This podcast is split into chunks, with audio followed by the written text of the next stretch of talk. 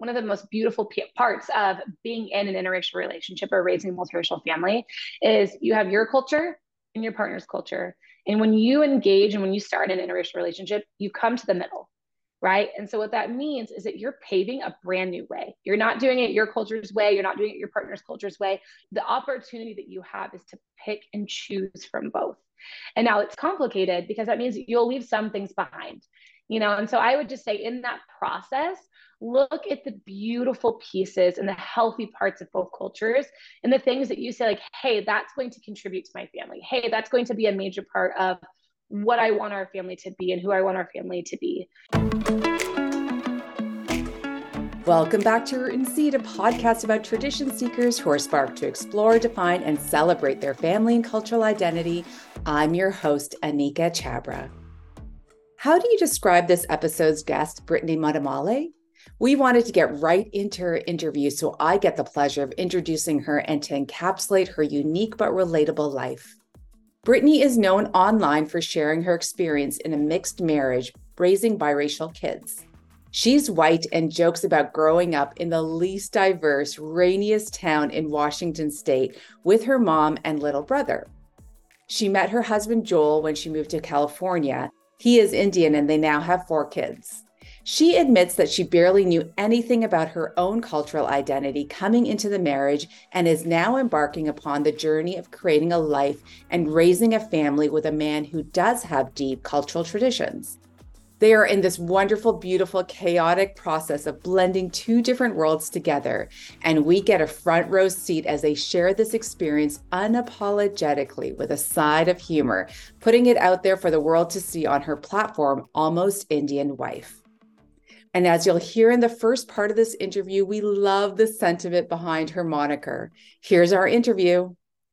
Tell us a little bit about Almost Indian Wife, which is your platform. I got to tell you how much I love that title. I'll tell you why. And I don't know if, I don't know if other Indian women have said this to you before, but I'm going to tell you this and you're going to tell me if people have said this to you before. I actually think I'm an almost Indian wife too, even though I am Indian. Oh my God. Because I don't do it very, very well. I'm a very average daughter in law. I'm a very average Indian wife. I'm a very, like, maybe even below average. Like, I don't cook the food properly. And so yeah. when I saw your content, just uh, even outside of just you embracing and being curious and being like open to understanding your husband's side of things, I just love the title. I'm like, I'm kind of like an almost Indian wife. oh my God. I've literally heard that so much. But like, let's be honest, I don't think anyone can really reach that title of like an Indian wife, right? And I think that it kind of goes back to this idea of like perfection. I will never forget, I was sitting down at my kitchen table. I had two, I believe, out of my four kids at the time. And I was just really feeling the weight of coming into Indian culture and not being able to meet any of the expectations correctly. I was not from the culture. I was learning, I was processing, but I was just making mistake after mistake. And I kind of just had this huge moment where I was like, can I ever attain this? Can I ever reach this? No. Like, I will never be able to be this perfect Indian wife. First of all, because I'm not Indian. But second of all, nobody can. Like, I can't assimilate 100%. And I don't really think I should, you know? And so I think for me, it was like, hey, I will embrace, I will jump in and learn as much as I possibly can, but I will always be the almost Indian wife. And I laughed at myself over the name, but it just felt so freeing. And I've met so many women over the years, such similar stories to either you or myself. And they're like, wow, to be able to say, like, that's okay that I'm almost, that I'll never reach this perfect idea of what a wife or a woman should be. And man, maybe we should all be the almost something wives, right? Absolutely. And tell me in the beginning, as you were navigating your husband's culture, what kind of missteps mm-hmm. were you dealing with as you look back on oh, yourself gosh. with compassion, obviously? Yeah, I mean, just everything from wearing the wrong clothes to saying the wrong names for people. Like in a very Western culture, I was allowed to use people's first names and it was never an issue. So, of course, I will never forget the first time I called my mother in law by her first name. And she was so sweet and so kind, but you could just see the shock on her face. I was like, oh no, I've done something wrong. Like, what did I do? You know, to I'm left handed my husband's family like they eat with their hands and you can't do anything with your left hand. All of those things that either i was learning or i learned and still did it wrong. Hospitality was a really big one in the beginning. You know my idea of hospitality was not my husband's family's. And so i came across often as very disrespectful. And i'm over here this young kid like what am i doing? I'm trying to be sweet. I'm trying to be kind. And that was when i realized i'm being sweet and kind according to my culture not theirs. It's a lot to process and how did you learn? Like by observing, by asking questions, by being curious? Everything. My husband knows this now, and I can say this, so we can all throw him under the bus a little bit. I really thought in the beginning I could just ask him everything like, what do you do? How do I do this, this, this, this, this? And then I would end up in these ridiculous situations where I wore Indian clothes to an American event and I looked like culturally appropriating idiots you know, or he says, Hey, my mom wants to cook when she comes. I sit back and let her do it all. And my mother in law is like, Oh, wow, I kind of thought you were going to help me out. And I look rude right and so i think part of it was really understanding like who do i go to and i started to go to my mother-in-law and we actually had some really good conversations where i was like hey i think i'm coming off as very disrespectful that's not my goal but our cultures are very different and i don't know so can you please teach me but then also his sister his aunt i just started reaching out to all the women in his family that could help me but his aunt and uncle are also interracial so. I also mm. started going to his white uncle, like, tell me what you've learned. What can I do? But the only problem there is that obviously he's a white male and I'm a white woman. So the expectations are completely different. It was just about starting those conversations and understanding that the lens I was seeing all of this through was from a white woman's lens. And I had to understand that that's not the lens I can see through anymore. I need to do my best to kind of take that lens off and start to understand that everyone's different. Culture plays such a huge role in expectations, behavior, what people want, what people think is respectful or disrespectful, and just relearn, mm. you know? Hmm. Your husband did an awesome TikTok where he was sort of celebrating the fact that you were curious, but then like stood up when yeah. somebody was saying that you were appropriating. What do you say to those people? Yeah my husband and I sit down and we talk about all of this. So often when you see me wearing Indian clothes, it's been gifted to me to my by my in-laws and they're like, "Britt, wear this." I think when you're not a part of it, when you're not in an interracial relationship, sure, I may look like a culturally appropriating white girl, and that's okay. Because in my heart of hearts, I know that I am just doing my best to love my husband and his family. And all of us are okay with how I'm doing it. Now, granted, I'm also open to learn. So, yes, I have made mistakes. Again, I am a white woman and I didn't even understand the privilege and the prejudices that I had growing up, not being in a diverse community. So, I think it's both like a check kind of system where it's like, hey, like call me out and I have to kind of hear, even if it hurts and it stings, and I have to process like, is this right or is this wrong? And I can kind of process it with my husband. I did a funny video about Joel stepping up, like ready to fight someone for me, but it started a much deeper conversation. And I think that a lot of these topics, they're very triggering, they're very difficult, they're very divisive. And being able to bring it up in a lighthearted, kind of fun way, and then starting a deeper conversation in the comments or in my DMs, like that's what I love. That's, I think, my favorite thing that I do. I love that. What is your favorite favorite? You've now taken it on as your own tradition that you've learned from your Indian in-laws or your husband or that Ooh. side. Man, you know, as funny as it sounds eating with our hands, I didn't realize what a journey that would be I learned very quickly how to do it correctly because I looked like an idiot, right? Using my whole hand and everything. So I learned like the proper technique. And then we had kids and we got to teach them at home. We just don't use silverware. And then I noticed friends would come over and everyone would pick up a fork. We had kind of a family meeting and I was like, hey, why are you guys doing that? Mm. What's going on? And like, well, we don't want them to feel uncomfortable. And that just started such a beautiful conversation where I was like, well, you know, you embracing that part of your culture it's not about what makes people comfortable. It's not anything other than it's new for them. Mm. You know, so instead, maybe what we can do is we offer forks to everybody, but we let them know, like, hey guys, one of the things that we're going to do when we're here for Indian food is we eat with our hands and we are happy to teach you. You are also welcome to use the utensils. Like, there's no judgment either way. And I think it just becomes this beautiful moment of helping people embrace or at least teach them about your culture. But it's also been about teaching our kids that you don't have to be embarrassed to embrace your culture in front of anybody. Like you be proud and you be strong in that. is a small thing, but it's become such a larger thing that we've used in our friend circles and in our family to kind of teach people. Is there something from your background that you want your children to know about and be exposed to as you go through this process? Oh man, honestly, I think it's just my grandparents' story. They are the coolest people. My grandpa is one of my favorite humans. He's got this big old beard and all this crazy stuff. And my grandma is sadly no longer with us, but they've just had the most wild stories about traveling the entire world on their bikes.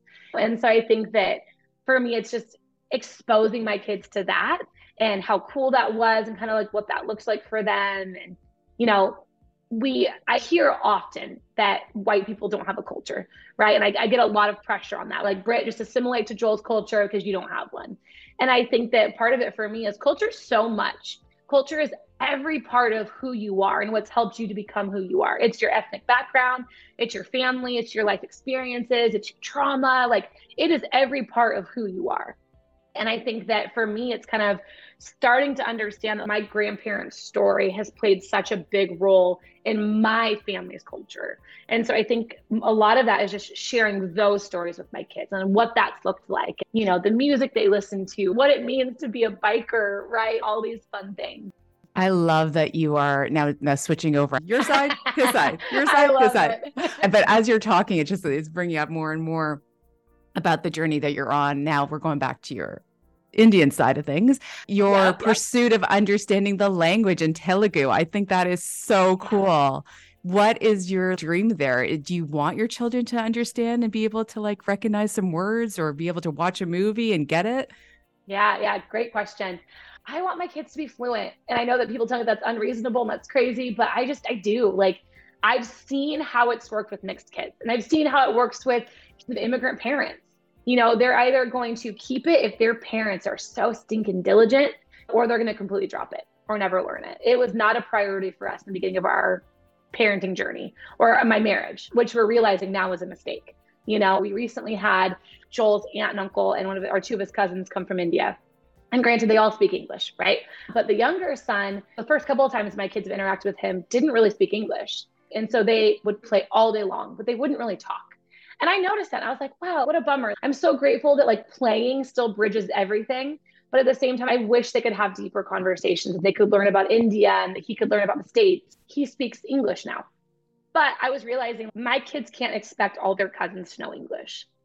I want them to be able to go to India with us and go to Hyderabad one day and speak to all their aunties, speak to all their uncles, and speak to all their cousins, and have them go for a summer and just practice and immerse themselves. Yes, they can function without it, but they lose part of that. And they lose part of being able to have deeper relationships with family whose first language was not English. You were talking about your grandparents, and we just did a grandparents' day event on the weekend. And I, I told a story about it. my grandma. And yeah, I didn't speak her language. So we actually showed love for each other through affection and through things like she was the train and she was like the engine and I was the caboose and I would put my arms around her kind of belly and we would like walk around the yeah. the living room but yeah it was sad that I couldn't have those deep meaningful conversations yeah. with her on that other level so oh my gosh kudos to yeah. you for like even thinking about that and thinking ahead because your kids are so young your so daughter Oh my gosh, your daughter. Let's just talk about it. Okay, so you're going to laugh, but one of my nicknames from some of my friends is Indian Princess. I'll watch that forever. 100%. I was born with a bit of a tiara on. And every time I see her, I'm like, she's a little Indian princess. And I think it is oh, just yeah. amazing. How has it been raising a girl versus a boy and exposing her to the Indian culture? Are you sensitive to anything different? Talk a little bit about that. Mm it's completely different. Like I don't think I realized how different it was going to be. I thought I was like, I've already raised three kids. it's going to be the same thing as my boys. No, she is for sure an Indian princess. She calls herself Queen Emmy. I'm Princess Mommy, so she's like completely taken my title. Like, thank you, MJ. We talked about a little bit in the beginning. I think that the expectations for boys versus girls is very different.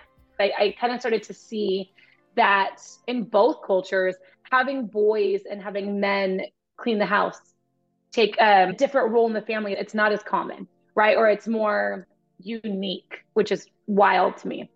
And so from very itty bitty ages, all of my kids have taken part in our house. They do the chores, they clean their room, they help with dinner, they do the trash. We are a team. We are a united front. And it's not just mom cleaning. So we've had family visit and they're like, why are they doing that? And I'm like, they're a team. We are all a part of this together. So they will be doing all of these things. Like one day, if they get married, they're going to be a team with their wife, with their partners. You know, that's always been very important to me. Now, having Emmy, I'm like, hey, it's not your sole job to do everything. We all participate. And so part of it for me is her seeing her dad and her brothers do those things. They're very sensitive as well. Hey, like when we go places, it's not just a girl's job. They started to see it. So they're always offering, like, what can I do? Do you need help? Can I help you cook? Can I help you clean? That's a big one for me. But also the image stuff, like extended friends and extended people that don't even know us love to offer their opinions on how dark or how light my kids are. That's something that we have just started to just nip in the bud. Like, you're not going to compare my kids' skin colors and tell me that my lighter kids are more beautiful than my darker kids. You're not going to tell me to keep Emmy out of the sun. I don't want them to grow up with this complex, you know? That just made my like blood boil. oh, I hate it. To go like tell a kid whether it's a DM online or they see them in person, keep them out of the sun. They're getting a little dark just so you know how hard we've worked on this, every year my son Lucas has a competition with his dad where they see who can get the darkest. It's intentional. We do these things on purpose to mm. teach them mm. dark is beautiful. MJ's dolls, there's every single shade. And she gravitates towards the darker dolls. Even though we've taught that, like that's her because she sees beauty in everything. And I think that we have to teach that young, especially with girls of color. We have to obviously again i'm a white woman and even as a kid like i didn't pick dark dolls because I, I wasn't taught that my mom was a white woman and didn't think about that so for me i'm like mj baby like you got to learn young that white is not perfect light is not more beautiful every shade is pretty every shade is beautiful and i think that like as moms as women as dads as men like we have to teach our young kids that you know whether you're white whether you are in a multiracial family or not. It's everyone's job to do that. Hmm.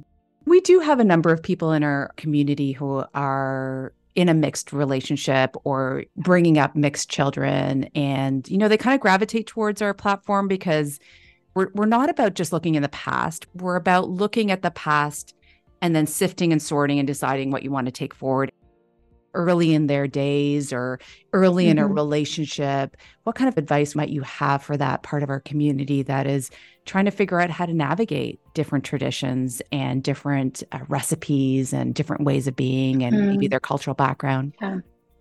Yeah, that's such a good question. One thing I always say is one of the most beautiful parts of being in an interracial relationship or raising a multiracial family is you have your culture and your partner's culture. And when you engage and when you start an interracial relationship, you come to the middle, right? And so what that means is that you're paving a brand new way. You're not doing it your culture's way, you're not doing it your partner's culture's way. The opportunity that you have is to pick and choose from both. And now it's complicated because that means you'll leave some things behind. You know, and so I would just say in that process, look at the beautiful pieces and the healthy parts of both cultures and the things that you say like hey that's going to contribute to my family. Hey that's going to be a major part of what i want our family to be and who i want our family to be you know? And let some of maybe the unhealthy standards go. But i think part of it too is its intentionality if you are in an interracial relationship you will naturally gear towards whatever culture that you're currently living in and so it's your job to be intentional about bringing in both. You know, that can be meals, that can be having fusion foods, that can be for holidays, doing both, like making it like a big feast, you know, learning the language, practicing different things. You choose what you want for your family. But if you don't choose it, it won't be there. You can't expect it to naturally happen because it won't. So you have to fight hard for these things. Mm. So well said. Brittany, I'm going to ask you a question from our conversation cards. I'm excited. We don't know which one is going to come your way. I'm ready. All right. We might ask a couple. Let's see. Okay. Did you have a favorite holiday dish when you were a kid? Oh my gosh, yes. And you're going to laugh because this is the whitest thing I've said so far. Okay. Just get ready. Jello salad. my husband and my kids hate it so much. They think it's disgusting. But my grandma made it for every Christmas, every Thanksgiving. To this day, I will make it and I will eat the whole thing by myself and I will not care. Like, I love that dish so much. Tell us what color jello and then what is in it. Oh my God. So my grandma would make this orange one, and I'm not the biggest fan of orange anything. So I do strawberry. on top, you have like strawberry jello. My husband's gonna die that I share this. And on the bottom, it's like Cool Whip and pineapple and all these different things inside. I mean, literally, like think of the whitest dish you could have, and it's jello salad, like for stinking sure. That's amazing. Okay, I'm gonna do one more. And we have heard that before, by the way. You're not our first, That's if you can so believe funny. it. oh, I love that the questions that are coming up for you are about the past. Recall a happy holidays and what made it memorable. Oh, man. I think for me growing up, it was Thanksgiving.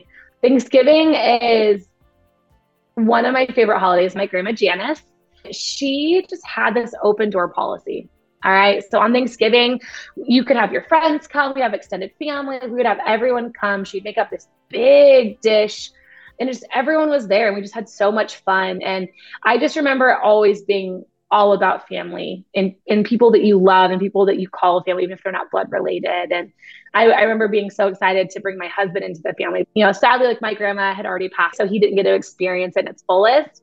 But I was like, I want you to experience a Thanksgiving with my family. It's so much fun. And I really want you to see it. So you're going to love this. We have expansion packs now, which are 17 questions for mm. some of the holidays that are coming up. And what oh, you do perfect. is add them to the like there's actually space in the in the card deck. So you can add them. Yep. So we have one for Thanksgiving, one yes. for Diwali, and then we're doing Love Hanukkah, it. and then we're doing Lunar New nice. Year. And we're doing it purely those four because those were the four that our community asked for, but we're like super open to do it yep. for whomever.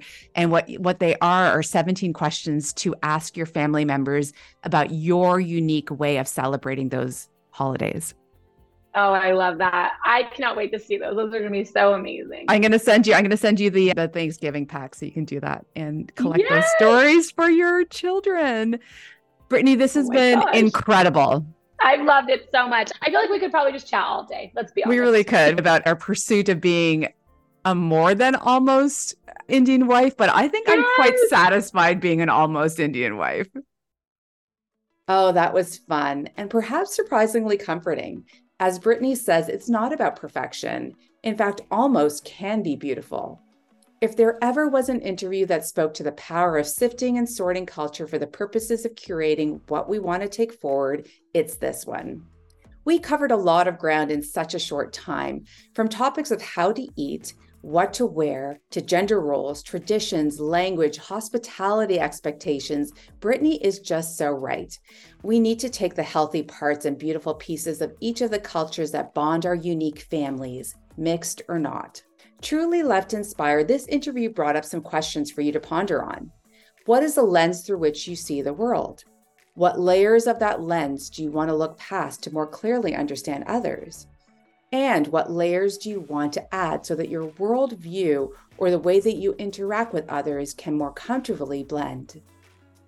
By being open to sharing her experience with the world, Brittany has created community in what could be a lonesome journey with a coaching and consultancy to support other mixed race couples and families navigate a multiracial life.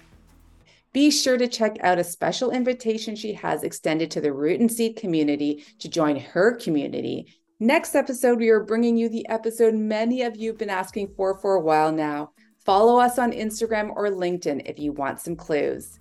For now, my next guest is a surprise. Trust me, if you love Root and Seed, our season six finale is one that you don't want to miss. Root and Seed is hosted by me, Anika Chabra, executive produced by Jen Serpong Mandel, and edited by Emily Grulot and Camille Blay. Bye for now.